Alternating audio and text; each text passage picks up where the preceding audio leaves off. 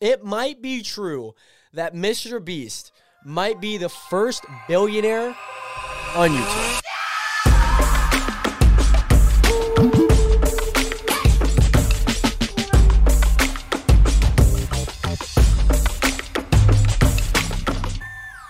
Funny enough, funny enough, Nationers, we are here doing this. I, I feel like I always hit the record button, get right into the episode, just like this. Nationers, welcome back to a, another episode. Today's episode of the Realist Podcast, episode 50, banner right here, is our Halloween special. Now, you are probably wondering why in the world is there like nothing around me? There's no like decor, there's nothing. Okay, I need to explain myself, okay? So, earlier this week, I received a text from Chase, my bank, that's who I bank with, saying that, hey, there's like a fraudulent purchase on your card. And I'm like, oh, that's not great. So uh, I said, like, no. They said that they're going to send me a new card. And that happened like Tuesday. that happened Tuesday. Literally, right as I was streaming on YouTube, I uh, got the text after, well, I got it during the stream and then responded to it after. And I was like, oh crap, like I need to go buy stuff. And luckily, I had a little bit of cash, so that was kind of nice. But it really kind of sucked because that day I was gonna go buy decor for like the entire podcast set, and that did not happen. So I'm kind of kind of out of luck, but that's okay because there still is Christmas. So at least maybe saving up a little bit more for Christmas and all that good jazz. So, Nationers, we are here for episode 50, the Halloween special that isn't so Halloweeny, and uh, I'm dressing up in my own merch, so there's that.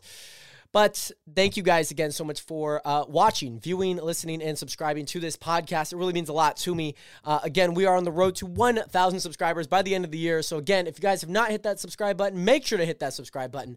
And of course, make sure to go uh, support the podcast however you feel fit on Instagram, on um, TikTok and maybe even listening. Shout out to all the listeners out there. However, nationers, we're just gonna hop right into it. It has been a uh, in a wild week. I feel like the stories that I kind of want to talk about, the topics that I want to share, are a little bit more uh, not like heavy and sad, but like heavy and like big because it's kind of just like very groundbreaking news and stuff that I'm just like, oh my gosh, I can't believe like I'm reading this right now. So, first of all, Mr. Beast. Mr. Beast. We all know Mr. Beast. We know Jimmy Donaldson. That's his that's his name. His name's Jimmy Donaldson. We all know Jimmy as Mr. Beast. He recently just passed 100 million subscribers, uh, roughly about two months ago in August, and it was probably one of the biggest feats of any YouTuber. It, it truly is the greatest feat of any YouTuber out there in the world. And he's not the first individual to do it. Uh, PewDiePie did it first back in 2018, 2019, and then uh, that preceded Mr. Beast as an individual, of course, uh, in 2022, three years later. So, with that, uh, Mr. Beast has also opened a bunch of businesses. He's opened up an app, Finger on the App, which he used to obviously promote a lot of challenges and a lot of promotion for, you know, just giving out money to people. And then also, he um, has opened up Feastables, which is a snack company, and he's also opened up Mr. Beast Burger. And not gonna lie, that's not even the brunt of it. That's that's really not the brunt of what I'm about to mention. I just kind of want to at least lay some things out, right? So he's got the business side. He's also got two other channels that are massively successful, if not three, with his shorts channel.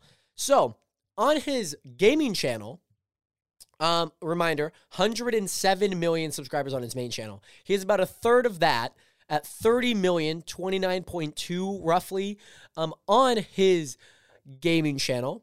And then not only that, he has about 20 million subscribers on his React channel. These are big numbers. Like these are huge. So Mr. Beast, probably one of the most decorated, talented channels on YouTube. And, and Mr. Beast, the most decorated and, and gifted creators on YouTube, right? Not channels. He is a person. So just wanted to at least differentiate that. One of the most gifted and talented creators on the planet. He recently uh, is, I think, seeking like $150 million for something. Um, and I don't know like what he's seeking it for, but I know that there's an intention, and I don't. And this might be the four, but he's using that certain money for the intention of trying to evaluate Mr. Beast. I just hit the mic. Valuing Mr. Beast and all the different things that he owns and is, uh, I guess, a part of. Um, at 1.5 billion dollars. 1.5 million dollars. It might be true that Mr. Beast might be the first billionaire on YouTube. That is that is wild to think about. That is like truly wild to think about. So, Mr. Beast, Jimmy, this this YouTuber, this part not even YouTuber, this person, this creator who has came from making videos in his bed, Minecraft videos, tutorials, talking about commentary, to then breaking a table with a uh, plastic knife, to naming YouTubers' names a hundred thousand times, to counting to a hundred thousand, to watching these videos for ten hours. The dedication, the grind, might finally be paying off in a big sum of money. And mind you, this is just an evaluation of the worth. This isn't like like physically like, hey, if I sell all these, this is like what I'd get. Which I guess kind of is the worth of it, but there's it's divvied up a little bit different than that. You know, like five dollars is worth five dollars. It's not like I'll give you a five if you give me two dollars, or I'll give you five if you give me ten dollars, right? So, Mr. Beast, obviously, just like a massive creator, and this and this really impacts a lot of the creator economy. Colin and Samir, who I made a video with, they have um, talked about and interviewed Mr. Beast about being the first YouTube billionaire. And a year's gone by since that interview. And quite frankly, with this evaluation of his channels and the uh, the sphere, the businesses of Mr. Beast, it might come true. It truly might come true. It's funny because, like, even Feastables and Mr. Beast Burger aren't like that big uh, monetary worth. You know, like if I, you know, just like any person who has worth, it's not just like what they have in their bank account. It's like their assets, which is like a house or a car, or just like a stock. You know, like that's what they're worth. So it's kind of interesting to think about because for Jimmy, he's probably reached a hundred billion dollars in his lifetime, or not a hundred billion dollars, one billion dollars in his lifetime, but just hasn't had that set amount at once. And mind you, this is divvied up over paying people. This is like this is like a normal company, right? Like a company might have a billion dollars, but they're not having that in cash. They're obviously paying people to work there. They're also working on different promotions. They have different tabs that they're working on. They have accounts receivable, which is basically like money coming in, and accounts uh, not deductible, but accounts whatever's going out. I forget what that is in accounting. But, you know, like having to do that, you know, like an invoice or something. I just totally missed my finger. Please do not clip that. I was trying to like tap my finger like the list of things, but I missed my finger. Please do not clip that. so, Mr. Beast, again, one of the most highly decorated creators, might be worth $1.5 billion on whatever day is coming up. And it might be for Christmas. I don't know. Um, he's also opened up like venture funds for creators to, you know, help promote and help um, you know, kickstart a lot of their channel making. And I think that's great. I think what he does, especially philanthropically, uh, is great. And really, just all the stuff that he does is really awesome. I'm taking a sip of water now. Okay. So, um, some things might have changed within uh, the YouTube sphere recently. And some of you guys out there, as you guys are watching this, may have already been affected by it some of you guys in the near future will be getting stuff like this. And if you're watching this like a month or three months down the line, episode 50 of the Realist Podcast, which is a big milestone, which is a really big milestone, um, you guys may uh, already have it at this point. I'd hope you'd have it in the next month to three months uh, down the line if you guys are watching this in the future. So YouTube recently announced that they are um, they they didn't actually formally announce it. Like they didn't like do like a presser for it, like companies normally do. They just kind of like did it, and a lot of creators kind of like had inside news to it. So, YouTube is kind of creating uh, an ecosystem of certain types of videos. And back last year, kind of like two years ago, soon to be two years ago, was the birth of YouTube Shorts, which was YouTube's competitive short form feature, short form uploads that were um, basically being a competitor within TikTok, um, Snapchat, which kind of added their short form, which is kind of weird, and then also, also they then also uh, Instagram as well. I sorry, I have like dead skin, and I felt like my mind was like, I need to pick that right now, so there's my mind just going bonkers. But that's that, and YouTube obviously made this feature to, you know, be a competitor within the short form sphere, especially since the rise of TikTok was like, holy goodness, my God. So, YouTube uh, creators have been, I don't know, my, my, my mind blank there. YouTube creators over the past year and a half have been really just like angry about um, YouTube's kind of like shelving of stuff, uh, shelving of videos. And for the most part, like YouTube has kind of like inched their way ever so slightly. Have you ever guys have you ever heard about the like oh my gosh, like you could have like a 100 billion dollars, right? Or 1.5 billion dollars like Mr. Beast might have. But there is a snail chasing you for life and if you ever get touched by the snail, then you die. So, it's kind of like that. They just slowly inch like a snail. Closer to closer to doom. Which doom in this case was is actually them splitting what was the short form and long form videos in the same shelf. So if you normally go to a YouTube channel, you'd go to there, it would show up on their homepage that have like all the lists that kind of just like a, a general channel would look like. And then the next tab had videos, and inside of there, they unfortunately had what we like to call the most disgusting shelving of any platform which was long form and short form videos together because long forms typically have a thumbnail, but then a lot of short forms would typically just have like the screenshot and then they'd have like black or like whatever kind of color was around on the outside. So it didn't really look good. And a lot of creators hated it because it just like, I want to try and find a certain video, but there's a whole bunch of like randomness to a lot of things. So here's what they did to combat that, which is actually probably one of their biggest updates ever and probably their best update regarding like UI. So, YouTube essentially split the two and they also split live streams. So, they split videos, shorts, live stream all into three separate categories. Um, so if I were to go live on a channel, which I do on my second channel, which you guys should go come and watch the streams every single day except Sunday at 2 p.m. Pacific Standard Time, please come watch. It'd be awesome to have you guys there. Let me know if you guys come from this podcast. And then also, they have short forms, which is, again, one of the biggest competitors to a lot of short form platforms. And then long form videos, which are obviously a huge thing that YouTube prides itself on. And I really like it. I really like it because for the most part, like I really didn't upload shorts that often because I didn't really like the way that it looked. And so I kind of did it, didn't quite work out, but I've been doing it a lot on my second or my shorts channel where it's kind of just like clips and whatnot. And that's basically it. So it's kind of nice. It's really just kind of robust and it really just kind of works. So I'm really happy about that. In addition to that, that's not where this ends. YouTube also decided to change a lot of their UI.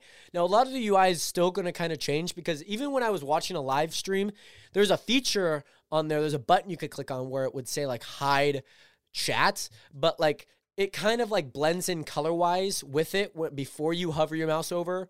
But then when you hover your mouse over the hide chat tab or button, it kind of like rounds the corners into the button because it changes the button color, not the little tab that it's on.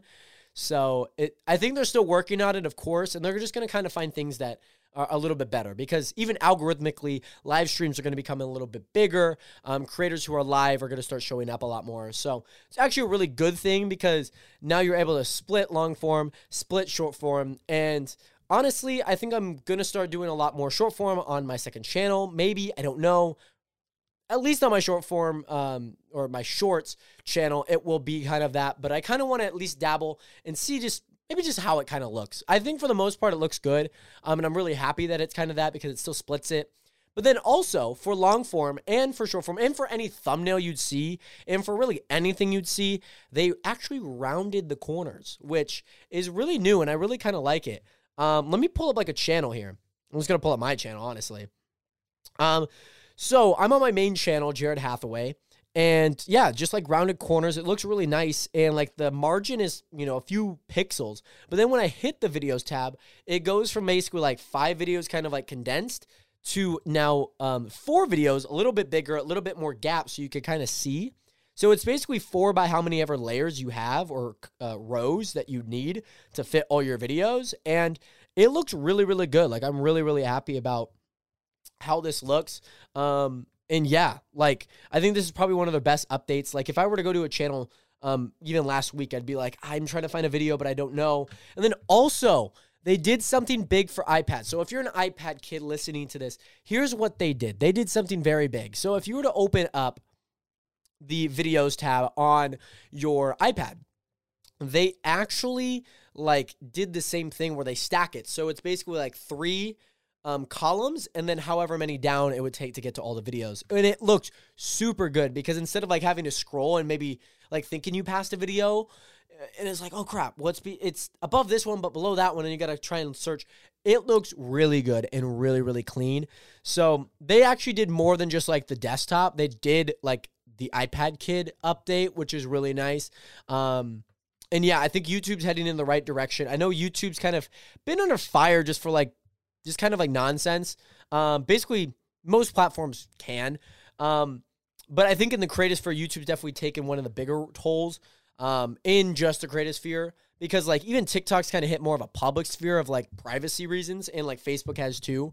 But for the most part, really like YouTube's uh, new update, um, especially with just like different things that are on here. And I'm really happy about this. Like, even if I go to my Jared Hathaway, like I could go to videos, and that's like fantastic. There's all my videos, the eight videos I've uploaded, and then my lives. And then there's just literally all the lives right there, ready for you to watch. And it's fantastic. I love it. It is, it just looks super clean and super great.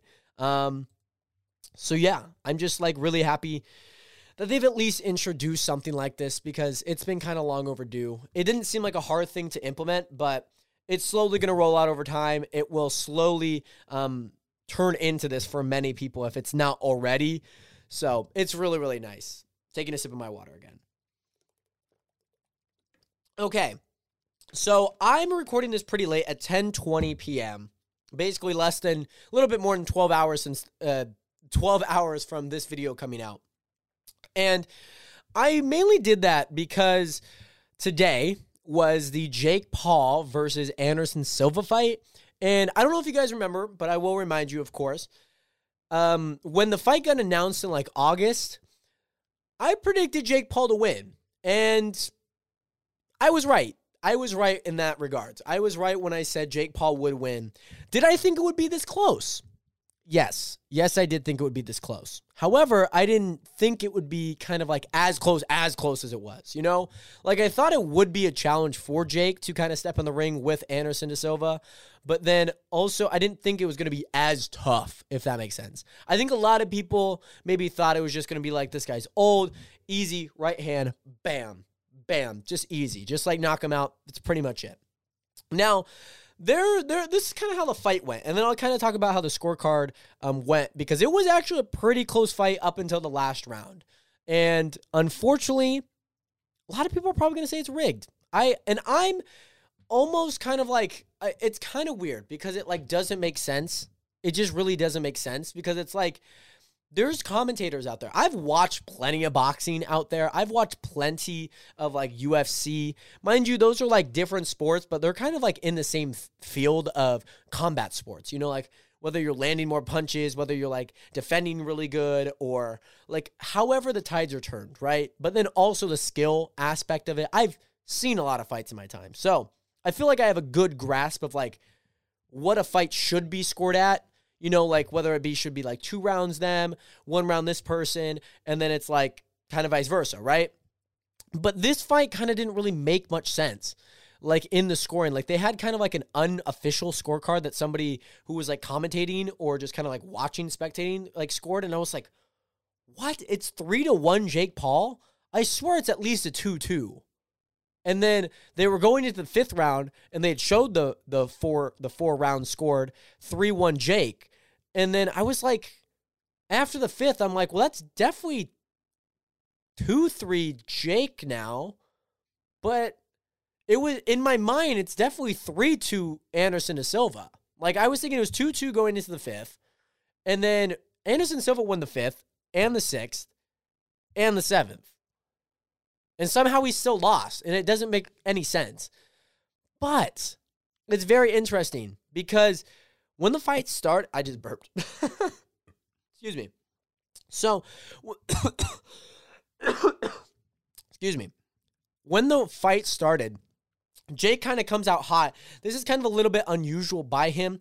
Um, basically, if you ever watched the Tyron Woodley fight, um, the second fight that is, where um, Tyron Woodley just kind of comes out hot, guns blazing, throwing hands. Jake's just kind of playing defense, kind of letting things happen. This was the complete opposite. But by the complete opposite, like the most extreme opposite as you could get, where Jake goes from being the sheltered kid just trying to defend himself from a bully to like outright just like, bah, bah, bah, cha, cha, cha.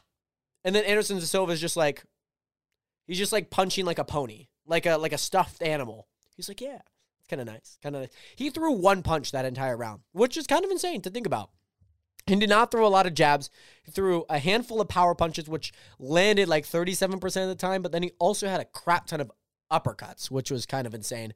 Um, so yeah, all in all, Anderson Silva kind of comes out very slow. And I and when you go into the second round, you realize that he's going super fast. It's like, oh, this is a part of the game plan. And I think that was really, really smart by him.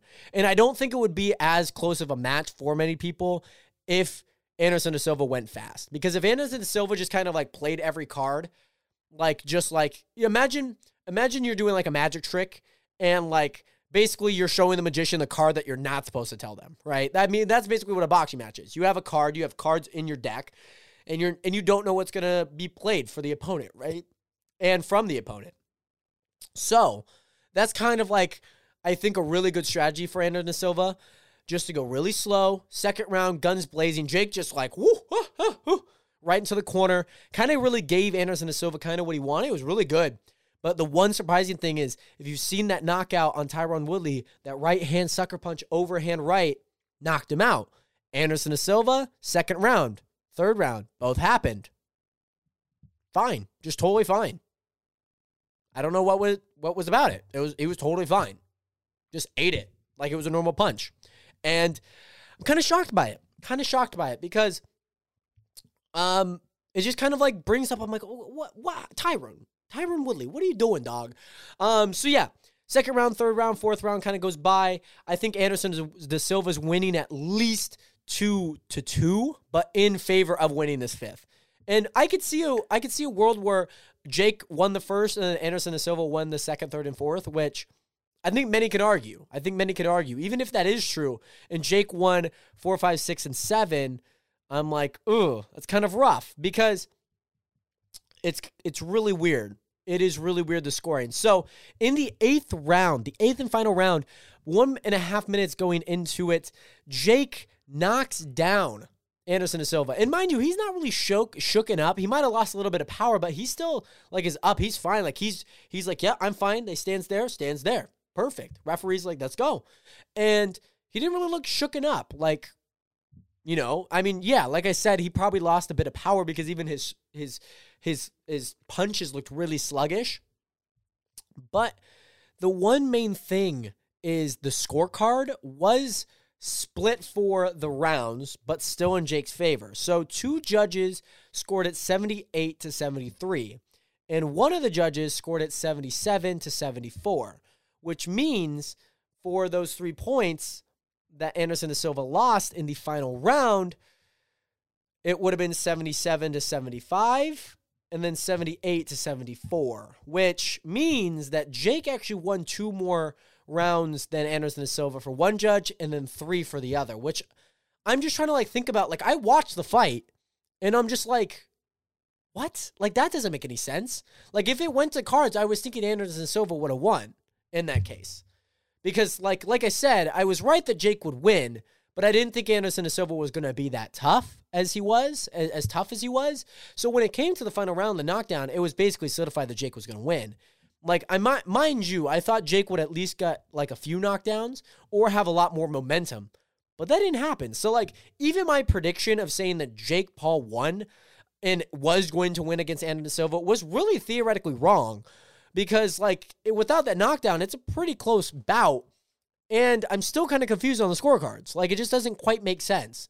So even with a lot of the fights that I've watched and a lot of combat that I've watched, it still doesn't really make any sense. I'm just like, what? What's going on here? I don't understand. So, uh, yeah, it's it's uh it's a holy grail of a match. It was a lot tougher, a lot more entertaining than I thought. So shout out to obviously Anderson Silva for stepping in the ring with, you know, now 6 and 0 boxer Jake Paul, who is still on a terror, um, coming for a lot of these boxers, coming for a lot of these combat um, people. And I respect it. I respect it. I can't say much because I've never really stepped in the ring like that.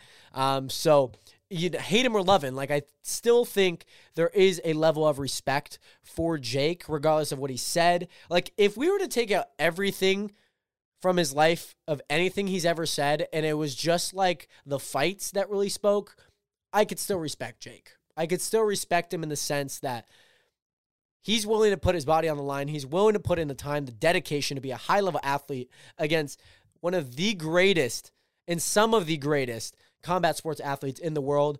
And I think it's also respectable of like how smart uh, he is at choosing his opponents. So very, very, very excited about that. Um, just like results. Like I think it's big for just like the sport of boxing as well as big uh, for internet superstars, just like Jake and and like Logan, who still is a little bit more in touch with a lot of the creator side, um, which I really appreciate um, as a creator myself, also an athlete. It's really awesome to see from both fronts. Um, so yeah, Nationers, big, big, big things um, coming out of the boxing scene.